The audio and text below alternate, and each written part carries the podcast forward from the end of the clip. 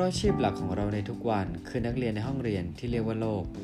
เราเชื่อว่ายังมีอีกหลายสิ่งที่เรายังไม่รู้และเราให้พบเจอ เพื่อนำมาแต่งเติมในแบบสร้างเสริมประสบการณ์ของชีวิตต่อไปไม่รู้จบครับ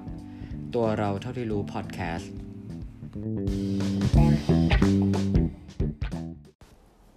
ทุกวันนี้เรากำลังทำงานเหมือนการซักถุงเท้าทีละคู่หรือเปล่าครับ ตัวเราที่รู้พอดแคสต์ EP ที่ 32 7 เคล็ดลับการทำงานให้มีประสิทธิภาพและมีสมาธิ และป้องกันการรบกวนจากสิ่งรอบข้างนะฮะ คุณอยู่กับผมหนึ่งอภิชาตนะครับสำหรับ EP นี้เนี่ย ผมขออนุญาตอ้างอิงข้อมูลนะฮะ มาจากเว็บไซต์ medium.com นะฮะ ซึ่งคอนเทนต์เนี้ยเขียนโดยคุณจารีรูเมอร์นะฮะ จริงๆท็อปิกเขา บอกว่า seven productivity tips to be more focused and easily block distractions ก็คือประมาณว่าเคล็ดลับเนี่ยเจ็ดข้อในการที่จะทำให้เราสามารถโฟกัสได้มากขึ้น และสามารถป้องกันการรบกวนจากสิ่งต่างๆ ได้อย่างง่ายดายนะฮะ จากสถิติเนี่ย อย่างเช่นของทาง Harvard เนี่ย ก็มีการโชว์ว่าทุกวันนี้เนี่ยคนทำงานส่วนใหญ่เนี่ยใช้เวลาถึง4 47%ในแต่ละวันเนี่ยในการทำสิ่งที่ไม่ค่อยจะไม่ค่อยจะสำลิดผลละกันเหมือนกับว่าใช้ชีวิตอยู่กับสิ่งที่เข้ามารบกวนนะฮะ หรือว่ารีเสิร์ชอีกตัวหนึ่งเนี่ยก็บอกว่าทุกวันนี้คนทำงานเนี่ยใช้เวลาเช็คอีเมลทั้งหมด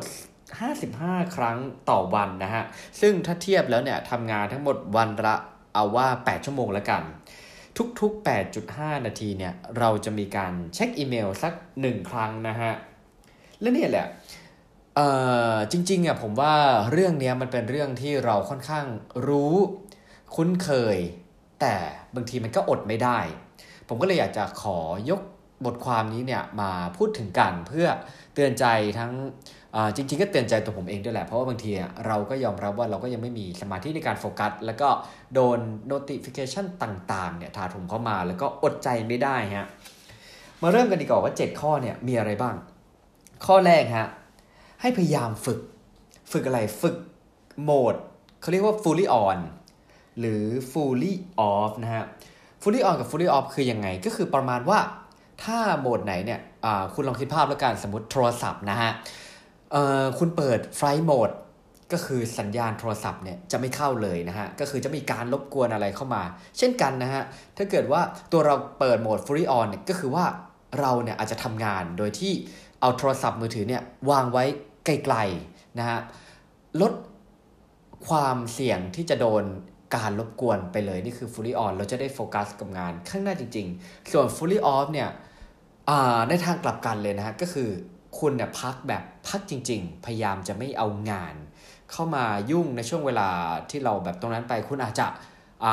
เล่นโทรศัพท์ คุณก็เล่นไปให้เต็มที่ แต่เวลาคุณทำงานกลับมา fully on เนี่ย คุณก็ต้องโฟกัสกับงานอย่างเต็มที่ ข้อที่2หยุดการ multitasking นะฮะ ซึ่งอันนี้เนี่ยจริงๆ เราก็รู้กันอยู่แล้วนะว่า ประสิทธิภาพของคนเราเนี่ยมันจะเกิดขึ้นได้ค่อนข้างดี ถ้าเกิดว่าเราทำอะไรทีละอย่างนะฮะ คนเราเนี่ยไม่ใช่คอมพิวเตอร์ที่เราจะทำงานหลาย ๆ งานพร้อม ๆ กันไปได้นะครับเขาบอกว่าจริง ๆ แล้วเนี่ยเวลาที่เราจะอาจะสวิปเหมือนแบบเปลี่ยนงานไปงานนี้แล้วเปลี่ยนไปทำงานหนึ่งเนี่ยกว่าที่เราจะมีสมาธิ ในการทำสิ่งใดสิ่งหนึ่งเกิดขึ้นนะฮะ มันใช้เวลาถึง 25 นาทีเลยทีเดียว แสดงว่าถ้าเกิดว่า ถ้าภายใน 25 นาทีเรามีการไปเปลี่ยนงาน A แล้วไปทำงาน B เนี่ยถ้ากิดว่าสมาธิจริง ๆ หรือการโฟกัสจริง ๆ เนี่ยไม่เกิดนะฮะ ข้อที่ 3 เนี่ยพยายามที่จะดูตัวเองละกัน ใช้คำว่าหา deep work routine นะครับ ก็จะ คือเป็นการทำงานที่อาจจะเข้าไปสู่ในงานจริงๆบางที deep work เนี่ยที่เราเคยได้ยินกันก็คือการทำงานจน จนลืมไปเลยว่าเวลามันผ่านไปไปนานขนาดไหนนะครับ ให้เราพยายามสังเกตตัวเองว่าช่วงเวลาของเราเนี่ยที่มันจะเกิด deep work ขึ้นเนี่ยมันเป็นช่วงเช้า บางคนช่วงสาย บางคนช่วงกลางคืน หรือบางคนอาจจะเป็นแบบroutine แบบนกฮูกก็คือเออ สมาธิเนี่ย จะมาช่วงแบบดึกไปเลยแบบคนอื่นเขาเขาหลับไปแล้วนะฮะเราก็ลองสังเกตดูแล้วช่วงเวลาก็ส่วนหนึ่ง ความยาวของช่วงเวลาก็อีกส่วนหนึ่งนะฮะแต่ละคนเนี่ยผมเชื่อว่ามี character การที่ทำงานจนเกิด deep work ได้ไม่เหมือนกันนะฮะ แต่ว่าพอเรารู้แล้วเนี่ย เราก็พยายามที่จะจะจะ follow หรือว่าจะทำในจุดที่เราคิดว่ามันเป็นมันเป็นจุดที่ เราชำนาญให้มันเกิด deep work ของเราจริง ๆ นะฮะ ข้อ4ท่านในเมื่อเรารู้สึกว่าเราเนี่ยช่วยตัวเองไม่ได้นะฮะ ก็ใช้เทคโนโลยีช่วยแล้วกันนะฮะ ทุกวันนี้เนี่ยก็จะมีพวกสิ่งต่างๆ เข้ามาช่วยในการการควบคุมการใช้โทรศัพท์มือถือนะเออในตอนที่เขาประกาศฟังก์ชันนี้อะมันก็เป็นการย้อนแย้งเหมือนกันโดยโดยสมมุติว่า โอเค Apple นะฮะ ก็จะมีการประกาศฟังก์ชัน ที่เรียกว่าคล้ายๆ Screen Time เนี่ยบน iPhone เนี่ยแปลกมากเลยที่เขาจำหน่ายโทรศัพท์มือถือ แต่เขาอยากให้คนเล่นโทรศัพท์มือถือน้อยลงเนาะมันดูย้อนแย้งเหมือนกัน ซึ่งอันนี้เนี่ยตอนนี้ผมมาใช้อยู่นะ แล้วพอสถิติออกมาทุกสัปดาห์เนี่ยก็เรียกได้ว่าหนาวหนาวร้อนร้อนเหมือนกันนะฮะ คือบางทีเราไม่คิดว่าเราใช้เวลาไปกับ social network มาก ขนาดนี้ต่อวันเนี่ยของผมเนี่ยบางทีมันจะวิ่งอยู่ประมาณแบบ4-5ชั่วโมงต่อวันเนี่ยซึ่งเราคิดว่ามันแบบเราเล่นครั้งหนึ่งมันแป๊บเดียวแป๊บเดียวเนี่ยแต่พอสะสมไปทั้งวันเนี่ยมันนานเหมือนกันนะครับอ่าก็ลองใช้กันดูนะฮะ screen time หรืออีกอันหนึ่งเนี่ย อันนี้ก็น่าสนใจดีนะฮะเขาเอ่อคนผู้เขียนเนี่ยเขาแนะนำชื่อแอปพลิเคชันว่า forest ก็คือป่านะฮะ คือมันจะเป็นการที่เหมือนกับว่าคล้ายๆฟิลสกรีนไทม์แต่ว่าเอามาประยุกต์ใช้เป็นในรูปของคล้ายๆเกมเนาะเขาบอกว่าเวลาเราจะใช้แอปเนี้ยนะเราก็จะเซตไปเลยว่า โอเค สมมุติว่าฉันจะไม่จับมือถือสักหนึ่งชั่วโมงเนี่ย ถ้าเกิดว่าเราทำได้แบบตามจุดที่เรากำหนดไว้จริงๆเนี่ยในแอปพลิเคชันของ Forest เนี่ยต้นไม้เนี่ย ในป่าที่เราเลี้ยงไว้นี่ยมันจะเติบโตถ้าเราทำถึงจุดหมายสำเร็จนะ มันเหมือนกับว่าเออให้เราได้มีอะไรชันเล่นตัวเราเอง เพื่อจะลดการเล่นโทรศัพท์น้อยลงนั่นเอง ข้อที่ 5 นะฮะ Pomodoro Technique นะฮะ อันนี้ผมตัวผมเองผมก็เคยใช้เหมือนกันโ o โดโมโ o เทคนิคคืออะไรเป็นการฝึกการโฟกัส โดยทำอย่างใดอย่างหนึ่งเนี่ยตลอดช่วงเวลา 25 นาที ผมว่ามันค่อนข้างลิงก์กับการที่ว่า ข้อ 2 ที่การหยุด multitasking อะฮะที่เราบอกว่าคนเราเนี่ยบางทีมันจะเข้าสู่อ่า deep หรืออะไรเงี้ยมันใช้เวลา 25 นาที อันนี้ก็ใช้เวลาตัวเลข 25 นาทีเหมือนกัน โดย step ของ Pomodoro เทคนิคเนี่ยแบ่งเป็น 6 สเต็ปนะฮะ อันแรกเนี่ยให้คุณเลือกก่อนว่าคุณเนี่ยอยากจะทำงานอะไรให้สำเร็จรู้ล่วงนะงานเดียวนะฮะ งานเดียว ข้อที่2เนี่ยให้ตั้งไทม์เมอร์นะฮะประมาณอ่าไม่ใช่ประมาณ 25 นาที ของผมตอนนั้นผมก็จะใช้นาฬิกาแบบไกกา ข้อมือเนี่ยจับนาละจับเวลาไปเลยนะฮะ 25 นาที ข้อที่3เนี่ยก็คือทำงานนั้นเนี่ยจนกว่าที่สัญญาณการเตือนหมดเวลาเนี่ยจะดังขึ้น และให้ระวังคือคือปราศจากเนี่ยการรบกวนจากทุกสิ่งนะฮะ คือทำแค่งานเดียวไปเลย ไม่มีอีเมล ไม่มี social network และไม่มีโทรศัพท์ได้จะดีที่สุดนะฮะ เอ่อข้อที่4เนี่ยก็คือว่าให้ให้ track คือให้ดูว่าไอ้ช่วงช่วงแรกที่เราทำ Pomodoro หรือ 20 นาที 25 นาทีแรกเนี่ยมันเป็นยังไงบ้างคือผลออกมาเป็นยังไง ข้อที่ 5 เนี่ยก็คือว่าให้อ่าเบรก 5 นาทีนะครับ 5 นาที ส่วนข้อที่ 6 เนี่ยก็ให้อ่าทำ step 4ข้อแรกเนี่ยก็คือเลือกงาน set timer 25 นาทีทำงานจน timer ดังนะฮะ แล้วก็เช็คผลว่ามันเป็นยังไงบ้างนะฮะ พอเราทำอย่างนี้ปุ๊บอะครั้งต่อไปเราก็อาจจะเบรกยาวขึ้นประมาณ 20-30 นาทีนะครับ ยอมรับว่าผมเคยใช้เทคนิคนี้แล้ว บางทีเนี่ยพอยี่สิบห้านาทีงานไม่เสร็จเนี่ยเหมือนถือว่างานที่เราตั้งใจเนี่ยไม่เสร็จกลายเป็นว่ามันติดลมนะมันก็ก็เพลินดีเหมือนกัน ก็ทำให้เราได้ทำอะไรแบบ เตือนใจดีเหมือนกัน ในอีกแง่หนึ่งบางทีเนี่ย เราไม่ได้ทำ Pomodoro แล้วพอเรามาทำ Pomodoro เนี่ยความเคยชินที่มันเกิดขึ้นคือบางทีเราทำอะไรแป๊บหนึ่งแล้วเรารู้สึกว่ามันนานแล้วเนี่ยเราก็จะไปหยิบมือถือมาเช็คไลน์นะฮะแต่พอเราหันนาฬิกาในข้อมือของเราดูแบบอ้าวเพิ่งจะ 5 นาทีเองนี่นาแสดงว่าก่อนหน้านี้เนี่ยเราเนี่ยอาจจะโดนการรบกวนโดย notification อะไรต่างๆเนี่ยทุก ๆ 5 นาทีเลยก็เป็นได้ ซึ่งเป็นการทำงานแบบโฟกัสที่ที่ไม่ถูกต้องนะฮะ ข้อที่ 6 ให้ใช้เรื่องของอเพลงเข้ามาช่วยนะฮะจริงๆ เคยมี EP หนึ่งของ1บวกหนึ่งเท่ากับ 3 ที่ผมเคยคุยกับคุณตู้เรื่องของบทเพลงนะฮะ อันนี้เนี่ยก็จะมาเสริมนิดนึงนะฮะ อย่างที่เราเคยคุยกันใน EP นั้นเนี่ย จริง ๆ เพลงที่เอามาเปิดตอนทำงานเนี่ย มันก็มีหลากหลายรูปแบบนะฮะ แต่ถ้าเกิดว่าอยากจะให้เกิดการโฟกัสจริง ๆ เนี่ยผมอยากจะจริงๆเทคนิคเขาก็แนะนำด้วยแหละก็คือเป็นเพลงที่สมองเรา คุ้นเคยนะฮะ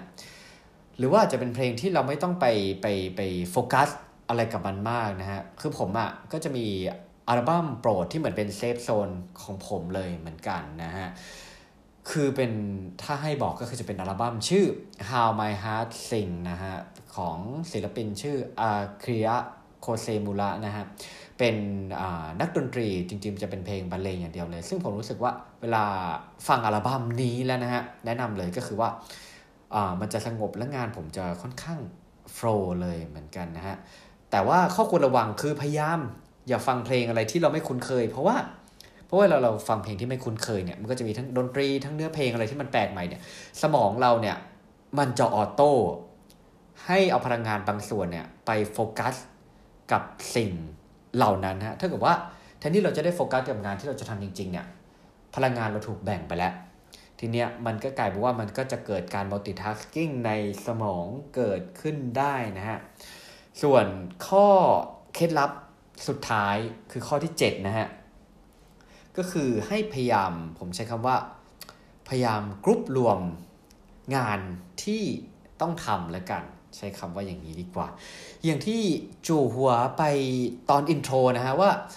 ทุกวันนี้เรากำลังทำงานโดยเหมือนการซักถุงเท้าทีละคู่หรือเปล่านะฮะมันเหมือนเปรียบเทียบกับเคล็ดลับข้อที่ 7 นี่แหละ เปรียบเทียบยังไง เปรียบเทียบอย่างว่า คุณลองถามตัวเองว่าเวลาคุณซักผ้าแต่ละครั้งเนี่ยคุณซักถุงเท้าทีละคู่หรือเปล่านะคำตอบก็แน่นอนอยู่แล้วก็คือไม่ ทุกครั้งเวลาเราจะซักผ้าเนี่ยแล้วก็จะซักผ้าเป็นแบบทุกคนอาจจะ บางคนอาจจะแบบอาทิตย์ละครั้ง หรืออย่างคุณแม่ผมเนี่ยก็อาจจะมีแบบซักผ้าขาวรอบหนึ่งซักผ้าสีเข้มรอบหนึ่งอะไรเงี้ยเนี่ยแหละฮะคือมันเป็นเคล็ดลับที่เรามาประยุกต์ใช้กับการทำงานได้เช่นกัน เช่น ตอนนี้เราจะเช็คอีเมลนะฮะเราจะตอบอีเมล เราก็จะไม่ได้ตอบอีเมลทีละเมลนะฮะแต่เราจะกันเวลาไปเลยนะว่าตอนนี้จะเป็นช่วงเวลาที่ฉันจะตอบอีเมล คุณจะตอบเลย10 เมล 20 เมลที่สำคัญอะไร คุณก็ตอบไปเลยนะฮะ หรือว่าอตอนนี้ฉันจะจะจดไดอารี่เนี่ยคุณก็ก็จดไดอารี่ไปเลยนะฮะแต่ทั้งเต็มหน้าไปเลยไม่ใช่ว่า ทั้งวันคุณจะมาทุก 10 นาที 15 นาทีคุณมาจดเพิ่มบรรทัดหนึ่งทุก 10 15 นาทีคุณมาจดเพิ่มบรรทัดอันนั้นไม่ work แน่นะฮะและนี่แหละคือเคล็ดลับ 7 ข้อที่เอามาฝากกันในการเพิ่ม ประสิทธิภาพและการโฟกัสในการทำงาน และลดอัตราการรบกวนจากสิ่งรอบข้างนะครับ อย่างว่าแหละครับ ทุกวันนี้เราก็อยู่ในโลกที่มันพร้อมที่จะมีข่าวสาร มี noti อะไรมา แล้วก็มันจะเป็น feel แบบ FOMO อะ ก็คือ fear of missing out เนี่ย เราก็จะกลัวว่าเราจะพลาดอะไรบางอย่างไป ซึ่งจริง ๆ แล้วเนี่ย มันอาจจะเป็นเวลาแค่ 5 นาทีก็ได้นะฮะที่เราคิดว่าเราพลาดอะไรบางอย่างไป ผมขอทวนอีกครั้งแล้วกันว่า 7 ข้อเนี่ยมีอะไรบ้าง ข้อแรกนะฮะคือพยายามฝึก fully on fully off โหมดของตัวเองนะฮะทำงานก็ทำไปเลย พักผ่อนก็คือพักไปเลยนะฮะ ข้อที่ 2 คืออหยุดการทำงานหลาย ๆ อย่างพร้อม ๆ กันนะฮะ stop multitasking นะข้อที่ 3 พยายามหา routine หรือช่วงเวลาที่คุณเกิด deep work ในแต่ละวันให้เจอ และพยายามที่ทำอย่างนั้นซ้ำ ๆ ในทุก ๆ วันนะฮะ ข้อที่ 4 ก็คือใช้แอปพลิเคชันนะฮะในการช่วยกัน การสิ่งรบกวนรบกวนรอบตัวที่จะเข้ามานะครับ เช่น การใช้ screen time นั่นเอง ข้อที่ 5 นะฮะ คือการใช้Pomodoro technique คือการโฟกัสงานใดงานหนึ่งทำยาวๆไปเลยนะฮะ ทั้งหมด 25 นาทีจนกว่า timer ที่คุณเซตเนี่ยจะดังขึ้นมา ข้อที่ 6 ใช้เพลง ซึ่งดอกจันนะฮะ เป็นเพลงที่เราต้องคุ้นเคยนะครับส่วนข้อสุดท้ายเนี่ย ก็คือพยายามที่จะทำอย่างใดอย่างนึงคือกรุ๊ปงานที่เราจะทำ นะฮะแล้วก็ทำไปเลยทีเดียว เช่นตอบอีเมล ก็ตอบอีเมลไปเลยทีเดียวให้มันมันแบบครบไปเลยนะฮะโอเคนะฮะก่อนที่จะจบเรื่องนี้เนี่ยผมขอยกคำพูดที่อเล็กซานเดอร์เกรแฮมเนี่ยเคยพูดไว้นะฮะภาษาอังกฤษเขาพูดว่า the sun rays do not burn until brought to a focus นะฮะหรือคืออแสงอาทิตย์เนี่ยไม่สามารถที่จะทำให้เกิดการเผาไหม้ได้ ถ้าเกิดว่า คุณไม่ได้ใช้เหมือนใช้แว่นขยายไปรวมแสงเพื่อโฟกัสมันจริง ๆ เปรียบเทียบการทำงานก็เหมือนกันฮะ การทำงานเนี่ยอาจจะเกิดประสิทธิภาพหรือประสิทธิผลได้ค่อนข้างยาก ถ้าคุณไม่ได้ตั้งใจใส่ใจและโฟกัสกับมันอย่างจริงจังนะฮะสำหรับ EP อื่น ๆ ของตัวเราที่รู้พอดแคสต์และ1บวก1เท่ากับ3พอดแคสต์เนี่ย สามารถติดตามฟังได้ทาง YouTube นะฮะ Spotify Anchor Podbean และ Apple Podcast นะฮะ EP หน้าผม1นะฮะ คุณตู้หรือคุณป้อมเนี่ยจะมีอะไรมาชวนคุยก็ติดตามกันได้สำหรับ EP นี้ ก็ขอให้ทุกคนมีประสิทธิภาพและโฟกัสกับการทำงานได้อย่างดีนะฮะ ผมหนึ่งอภิชาติ สวัสดีครับ